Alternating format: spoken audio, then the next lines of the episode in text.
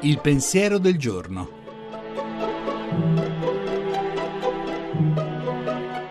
In studio Suora Alessandra Smerilli, docente presso l'Università Auxilium di Roma.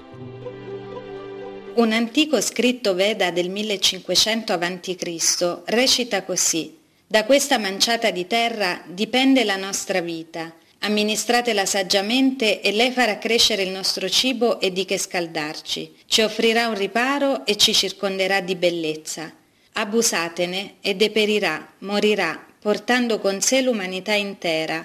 È questo il messaggio che porto con me dalla visita all'Expo di Milano, dove è stato presentato il manifesto Terra Viva, nel manifesto leggiamo l'ecologia e l'economia vengono dalla stessa radice, oikos, che vuol dire casa, ossia la terra e i luoghi in cui abbiamo le nostre radici. Aristotele chiamò oikonomia l'arte di vivere su questo pianeta in armonia con la natura.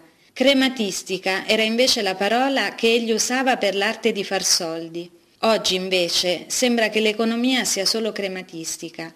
Il futuro del nostro pianeta è fortemente legato a una riconciliazione tra economia ed ecologia, che non vuol dire rinunciare a crescita e sviluppo, ma significa adoperarsi per una crescita e uno sviluppo più intelligenti e più a misura di persona. Un piccolo passo potrebbe essere quello di rieducarci al rapporto con la Terra. Sarebbe molto bello se in ogni scuola, a partire dall'infanzia, ci fosse un orto è ancora più significativo se una delle materie di insegnamento fosse proprio legata alla coltivazione della terra. Da questa manciata di terra dipende la nostra vita.